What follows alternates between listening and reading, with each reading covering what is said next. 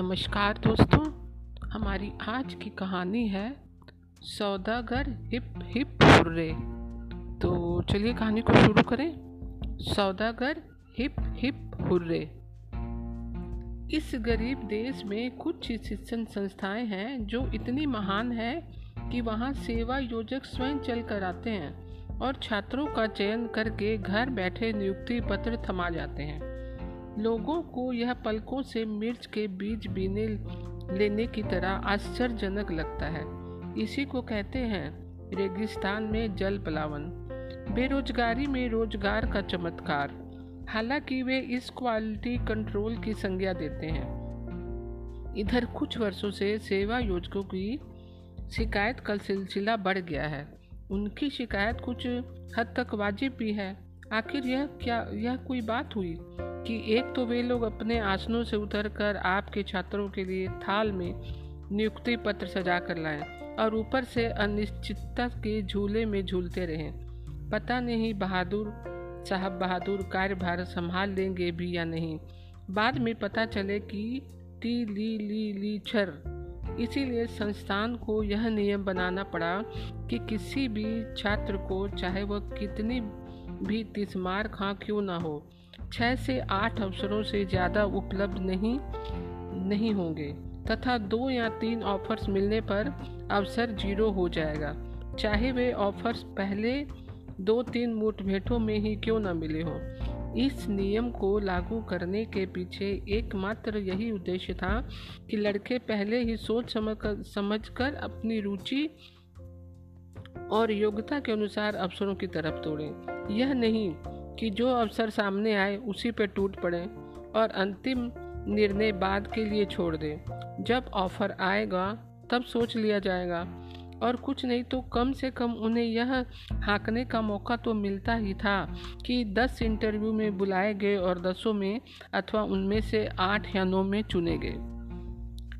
इस नए नियम को लेकर लड़कों में कई दिनों से गर्मा गर्मी थी। बहसों पर बहसें चल रही थी। अंतिम वर्ष के छात्र या तो हॉल वन में थे या हॉल टू में।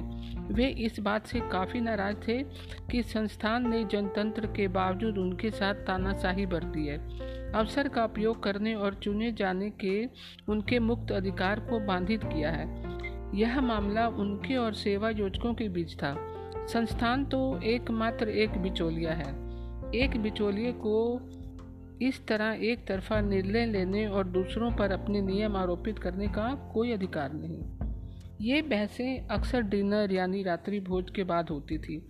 यद्यपि पढ़ाई का गहरा दबाव था, पर विषय ऐसा था कि कोई ना कोई कमरा रात भर आबाद रहता था।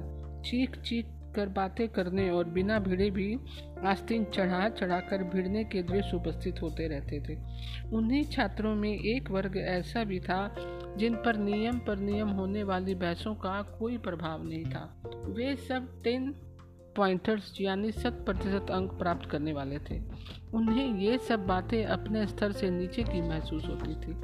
उनमें बहुत कम ऐसे छात्र थे जो इस प्रकार के स्थानीय अवसरों की तरफ़ देखते हों। जब इस प्रकार के सवाल उठाए जाते थे तो वे काफ़ी अंदर तक खामोश और शांत बने रहते थे।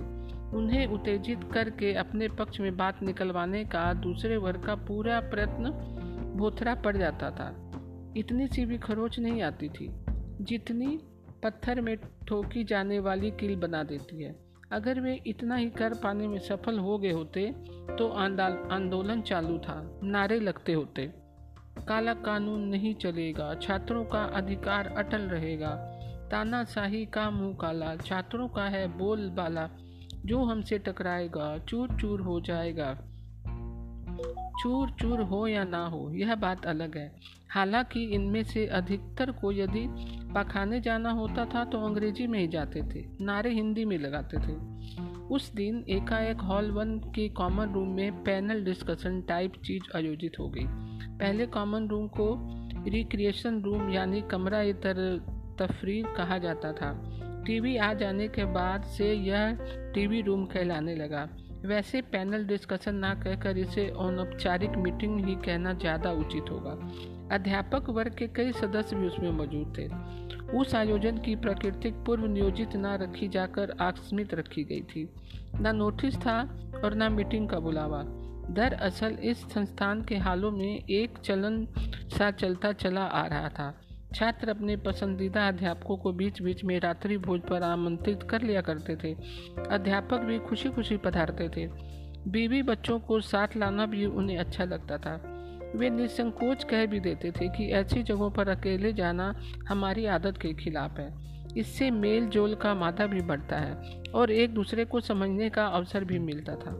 इसका मतलब यह नहीं था कि वे लोग इसलिए बुलाए जाते हैं कि ग्रेड या वीज़ा के लिए रिकमेंडेशन के समय ज़्यादा थुक्का फजीयत ना हो। दरअसल यह परंपरा थी। इस मामले में परंपरा को संपूर्ण आस्था के साथ पालन करना दोनों ही अपना फ़र्ज़ समझते थे। कुछ परंपराओं के साथ ऐसा होता था कि उसे कोई नकार नहीं पाता था। इत्तेफाक था कि उस दिन कई छात्रों ने अपने अपने चहेते अध्यापकों को बुला लिया। खाते ही खाते यह बात भी तय हो गई कि यह जो मसला लड़कों को निरंतर मत रहा है, उसके बारे में भी अनौपचारिक बात कर ली जाए। बुलाया टेन पॉइंटर्स वाले ग्रुप नहीं था। दरअसल वे बेचारे अपने अध्यापकों के साथ बातचीत करके इस मसले पर एक राय बना लेना चाहते थे। इस बात को दूसरा वर्ग भाप गया था। वह बिना बुलाए ही कूद पड़ा। यह बात पहले वाले वर्ग को अच्छी नहीं लगी, लेकिन हाँ या ना कहने का उन्हें मौका ही नहीं मिला। खाना खाने के बाद सब लोग कॉमन रूम में आ गए। जिनके बीवी बच्चे थे, उन्हें इस ख्याल से विदा कर दिया गया कि कहीं बातचीत में देर ना हो जाए। कमरे में लगी कुर्सियों में ढीले ढीले ढंग का एक करीना था, जो बे इरादा ज़्यादा लग रहा था। सब लोग पान वान चबाते हुए धीरे धीरे आकर बैठ गए। इस बात का ध्यान रखा गया कि अध्यापकों को आगे बैठने का अवसर मिले। उन लड़कों में एक बात थी कि वे चाहे कितने भी अंग्रेज़ी बोलें और योग्यता की दृष्टि से कितने भी आगे निकले हों, पर हवाई चप्पल और बदरंग कपड़े ही पहनते थे। जब सब लोग बैठ गए तो एक लड़का खड़ा हुआ और बड़े अटपटे ढंग से बोला, इस संस्थान में तानाशाही बढ़ रही है। छात्रों के मूल अधिकारों पर कुठाराघात किया जा रहा है। उस छात्र के इस वक्तव्य से कई ऐसे अध्यापक जो वस्तु स्थिति से अनभिज्ञ थे चौंक पड़े। यह बात उन्हें आस, आसमान से धरती पर ला पटकने वाली थी। उन्हें एकदम लगा इतने जहीन बच्चों के जहन में इस तरह की बातें कैसे आ गई? यह तो ट्रेड यूनियनों वालों का स्वर है। इस तरह के स्वर का ऐसे विस्तृत संतानों में क्या काम? होशियार बच्चों को इन बातों में नहीं पढ़ना चाहिए। टेन पॉइंटर्स वे इसलिए ही थे कि ना तो वो इस तरह की बातें सोचते थे और ना सुनते और ना कहते थे। अपने अतिथियों पर वे इस तरह का कोई प्रभाव नहीं छोड़ना चाहते थे, जो उनके बारे में गलत राय बनाने में सहायक हो। उन्हीं में से एक लड़के ने बहुत सहजता के साथ कहा, हमें ऐसा नहीं सोचना चाहिए कि यह संस्थान एक महान संस्थान है। इसका चरित्र सार्वभौमिक यानी यूनिवर्सल है। यहाँ हमारी जरा जरा सी सुविधाओं का ध्यान रखा जाता है। छात्रों की हर दिशा में हर संभव सहायता की जाती है। यह ज़रूर है कि कर्मचारियों में राष्ट्र और अपने काम के प्रति समर्पण की भावना नहीं रही है। उनमें इस निकम्मेपन के कारण हम लोगों को कठिनाई उठानी पड़ती है। उन कठिनाइयों को भी यह संस्थान इतर प्रबंधकों के द्वारा दूर करने की कोशिश करती है। हमारे उत्थान में पैसे की कमी बाधक नहीं होती। बल्कि कर्मचारियों के दिलों में राष्ट्र और काम के प्रति लगाव ही कमी बाधक है। संस्थान के बारे में इस तरह के शब्दों का प्रयोग करके हम अपने अल्मामेटर के प्रति अनुदारता प्रदर्शित कर रहे हैं। वह भी अपने देश की उस चुनिंदा फैकल्टी के सामने, जो हमारे हितों की देश, विदेश, आकाश, पताल सब जगह समान भाव से रक्षा करती है।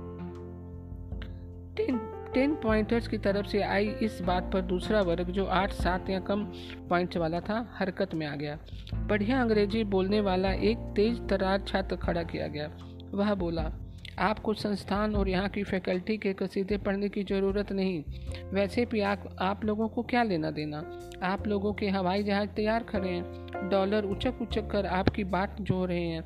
अच्छा तो यही है कि समस्याओं पर सोचने की ज़िम्मेदारी यहीं से ज़रूरतमंद लोगों पर छोड़ दें। टेन पॉइंटर्स ने इस बात को हंसकर टालना चाहा।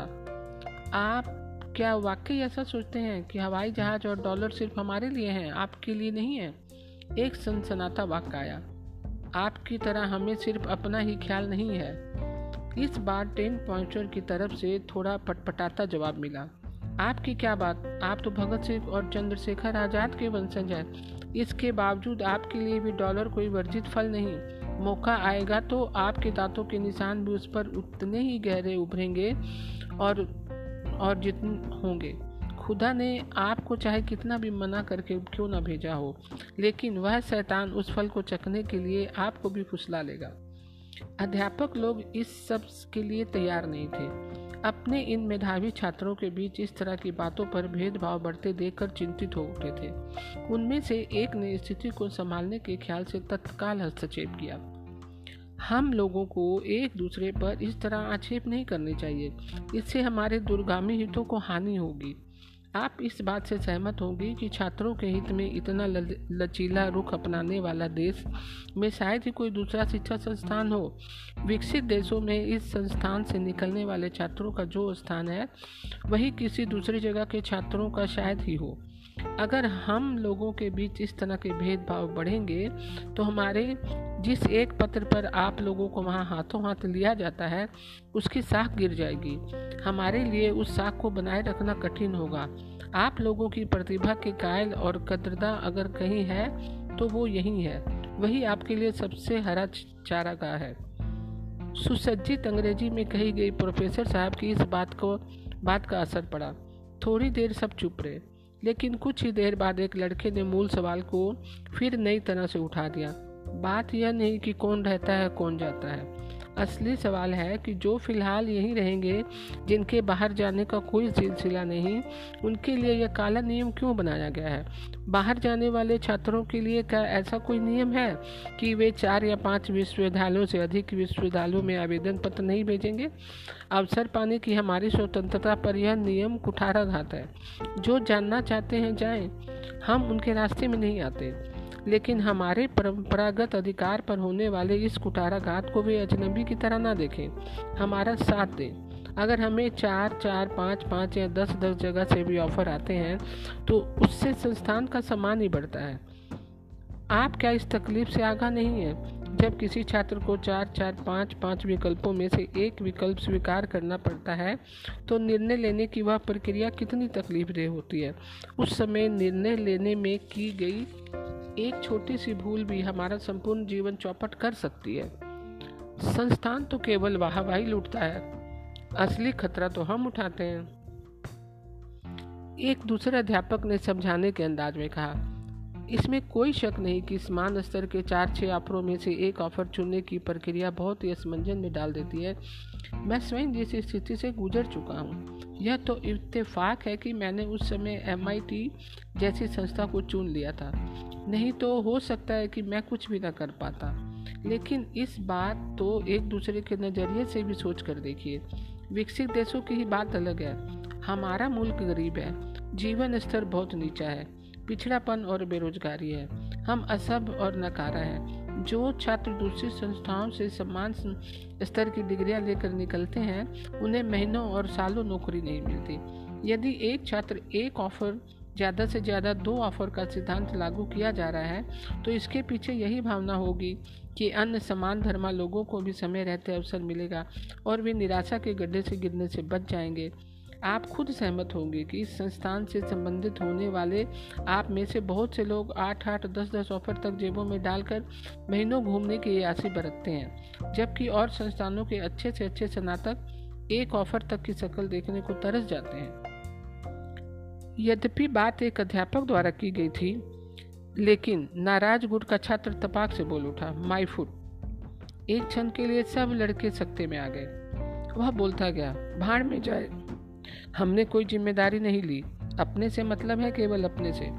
अगर उनमें सामर्थ्य होती तो करते कंप्लीट और आते यहाँ। हमने क्या? और आए। जब सिला मिलने का मौका आया तो नियम बनाया जा रहा है। यह तानाशाही नहीं तो क्या है? सिस्टम के लचीलेपन की लंबी लंबी बातें करना बकवास है। आप नए नए नियम बनाकर उन फिसंडी संस्थाओं के लड़कों को हमारे बराबर नहीं ला सकते। This is liberalism nothing else उसी वर्ग का दूसरा छात्र बोला, बिल्कुल सही। इस पर गौर किया जाना चाहिए। चुटकियों में नहीं उड़ाया जा सकता। यह बात, यह क्या बात हुई कि दो फर्टीचर फर्मों के ऑफर्स मिल गए तो चांस ज़ीरो हो गया? ऑफर्स पाने में कितनी ज़्यादा सफलता मिलेगी उतना ही मनोबल ऊँचा होगा। आप हमेशा यह अवसर छीन कर हमें भी औरों की तरह एक टूटे और असफल व्यक्ति में बदल देना चाहते हैं। टेन पॉइंटर में से एक और लड़का बोला, ऐसा नहीं। हम लोग शायद अत्यधिक भाविक भावुक होकर इस मामले में सोच रहे हैं। चूँकि यह हमारा व्यक्तिगत मामला है, इसलिए हमारे इस विवेचन में मनोव्याग मनोवैज्ञानिकता और तथस्थता का नामो निशान तक नहीं है। हमारे सामने पूरे देश का रोज़गार संबंधी वीडियो प्रिंट होना ज़रूरी है। हमें देश में रहना है तो अपने को मुख्य धारा से काट कर नहीं रख सकते। यदि इस मसले पर तटस्थता और धैर्य से सोचा जाए तो सही दिशा मिलेगी। हम कई ऐसे साथी हैं जो बेरोजगारी की समस्या के प्रति गहरा सरोकार रखते हैं। देश के बड़े से बड़े सेवा योजकों के आकर्षण से आकर्षक ऑफ़र को देश हित में नर्मतापूर्वक ठुकरा देते हैं। सिर्फ़ यह सोचकर कि दूसरे जरूरतमंद भाई लाभवंती हो सके। नहीं तो अपनी दिल्ली से दूर जाकर कौन बसना चाहता है? एक आदमी एक ही जगह काम कर सकता है। यह नहीं हो सकता कि आप टाटाज में ही उलझे रहें और बिरलाज में ही। हिंदुस्तान लीवर्स के मोह पास में भी बंधे रहें और लॉर्सन टू यूबरों के भी यहाँ भी बने रहें और विदेश में भी। इस बात का जवाब एक बहुत ही उज्जड़ किस्म के लड़के ने कुछ कुछ सामिश ढंग से दे दिया। अरे यार, बस कर, बहुत हो गया। कल तक तो अपने उस मक्का मदीना जाने के चक्कर में टूटे प्रोफेसर के सामने पत्तल सी बिछाता घूम रहा था। हमें बता रहा है कि देश की बेरोजगारी कम करने के उद्देश्य से मना कराया। रेल में चिट्ठी दिखाकर अंग्रेज़ी बोलकर भीख मांगने वाले फाइशा औरतों की तरह हर गोरी यूनिवर्सिटी में चिट्ठी घुमा रहे हो। माई बाप, मेरा देश गरीब है। वहाँ डॉलर की जगह रुपए चलते हैं। बिना डॉलर के अच्छी पढ़ाई नहीं हो पाती। मैं पढ़ना चाहता हूँ। यह गरीब और टुच्चा देश वह पढ़ाई नहीं पढ़ा पाएगा। मेरे मोल, मेरे मौला, मुझे वहीं बुला ले। जो कहोगे करूँगा। बैठाओगे तो बैठूँगा। लिटाओगे तो लेट जाऊँगा। भीख मिल गई तो साला अंग्रेज़ी बोलता है। इंटर तक तो मैंने तुझे हर क्लास में पछाड़ा है। यहाँ मक्खनबाजी और यह टेढ़ी जबान से बोली अंग्रेज़ी रंग दिखा रही है। नहीं तो मैं भी तुझे वही समझता होता जो तू आज हम सबको समझ रहा है। तू भी कोई वहाँ की राष्ट्रपत्नी की कोख से पैदा नहीं हुआ। रहेगा हिंदुस्तानी ही, चाहे जितना मलमल के धोना और सुखाना। राष्ट्रपत्नी शब्द पर सब लोग हंस दिए, लेकिन उनका इस तरह हंसना एक अध्यापक महोदय को बर्दाश्त नहीं हुआ। वह चमक कर बोले इनफ इज़ इनफ बोलने की आज़ादी का मतलब यह नहीं कि आप जिसे चाहे जो कहें और जिसकी चाहे टोपी उछालें। जबान पर कतई काबू न रखें। आप जानते हैं कि जिस देश की फ़र्स्ट लेडी की शान में आप यह गुस्ताखी कर रहे हैं, उसी के जिलाए आज आप ज़िंदा हैं। उस, उसने सभ्यता दी, टेक्नोलॉजी दे रहा है, आटा और रोटी। बीच में कोई पड़ा, कोई बोल पड़ा, डबल रोटी भी सर, मक्खन नहीं। किसी ने एक और रद्दा लगाया। यह रद्देबाजी पिछली पात वाले कर रहे थे। अध्यापक महोदय और नाराज़ हो गए। यू शिट आप लोग एहसान मंद, आप लोगों को एहसान मंद होना चाहिए। दिल दिल से होने के लिए तो परंपरा और संस्कृति की ज़रूरत होती है। कम से कम व्यवहार से ही होते। उस मुल्क की नीतियों से इत्तेफाक ना करते हुए भी मुझे यह कहने में जरा भी गुरेज नहीं कि वह महान मुल्क आधे से ज़्यादा दुनिया को पालता है।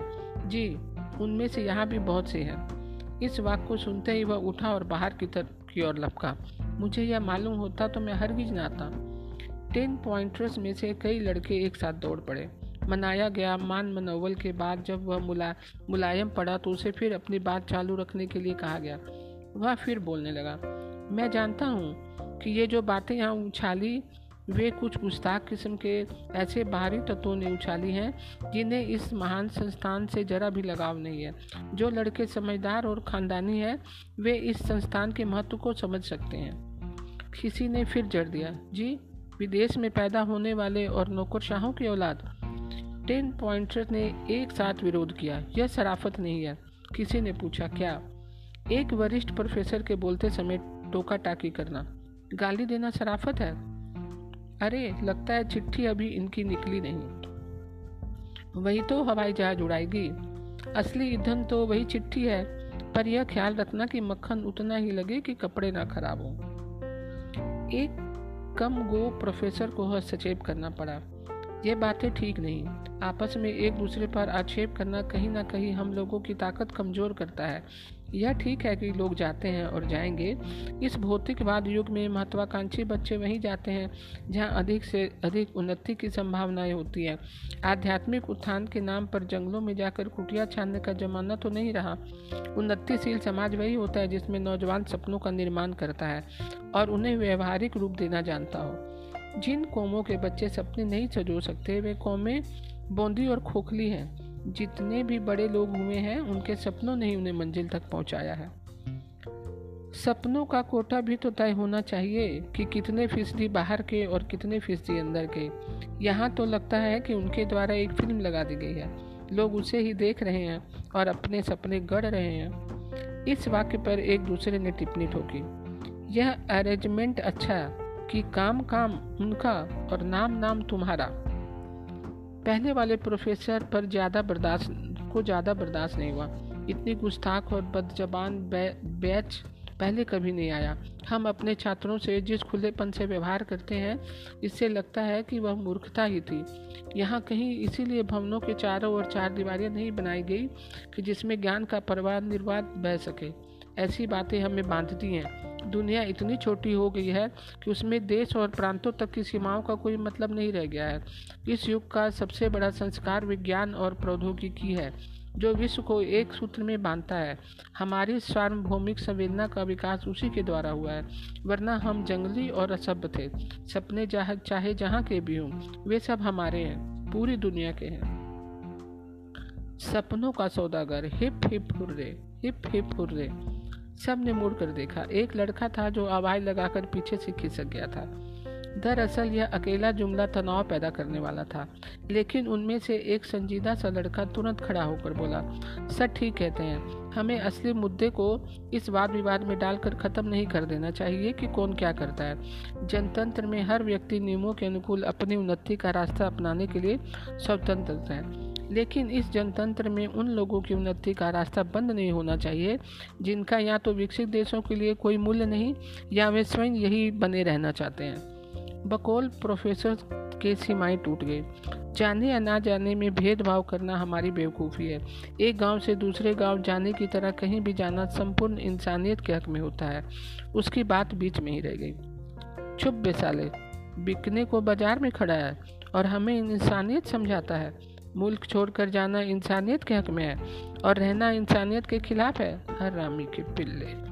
चिल्लाने वाला निश्चित रूप से असभ तो था ही, खानदानी भी नहीं था। उस लड़के की समझ में नहीं आया कि एकाएक ये क्या हो रहा है। उसने ऐसा क्या कह दिया कि वापस से बाहर हो गया। जिन लड़कों ने अपने अपने पसंदीदा अध्यापकों को निमंत्रण देकर बुलाया था, वे सब भी भोचक्के से देख रहे थे। थोड़ी देर में ही दोनों तरफ़ से तू तू में, में शुरू हो गई। टेन पॉइंटर्स अपनी श्रेष्ठता जताने में लगे थे। दूसरा वर्ग यह मानने के लिए कतई तैयार नहीं था कि वे किसी भी मायने में उनसे इक्कीस हैं बल्कि वे सब साबित करने पर तुले थे कि उनमें इंसानियत ज़्यादा है। वे जानते हैं कि अपनी जड़ों का क्या महत्व होता है। आखिर में सब टेन पॉइंटर्स अपने मेहमानों के साथ वॉक आउट कर गए। कुछ ही दिन बाद टेन पॉइंटर्स ने अपने चहते अध्यापकों को दोबारा रात्रि भोज के लिए आमंत्रित किया। वे सब इतने शालीन थे कि बिना हिल हुज्जत किए फिर चले आए। टीवी रूम में भी जमा हुआ। इस बार उन्होंने दूसरे वर्ग के लड़कों को भी आमंत्रित करने की शालीनता बरती थी।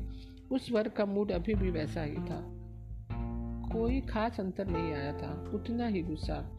टेन पॉइंटर्स ने उस जमावड़े का कारण यही बताया था कि यह हम सब का अंतिम वर्ष है। वे नहीं चाहते कि पिछली बैठक के कारण कोई इस संस्था से किसी तरह की दुर्भावना लेकर विदा हो। उसी सिलसिले में उन्होंने यह भी बताया कि लगभग बत्तीस छात्रों के विदेश जाने का तय हो चुका है। नाम भी पढ़े गए। यह भी बताया गया कि कितने लोग अभी भी आशाएँ लगाए हुए हैं तथा किस किस देश के लिए किस विश्वविद्यालय में कितने आवेदन पत्र भेजा है।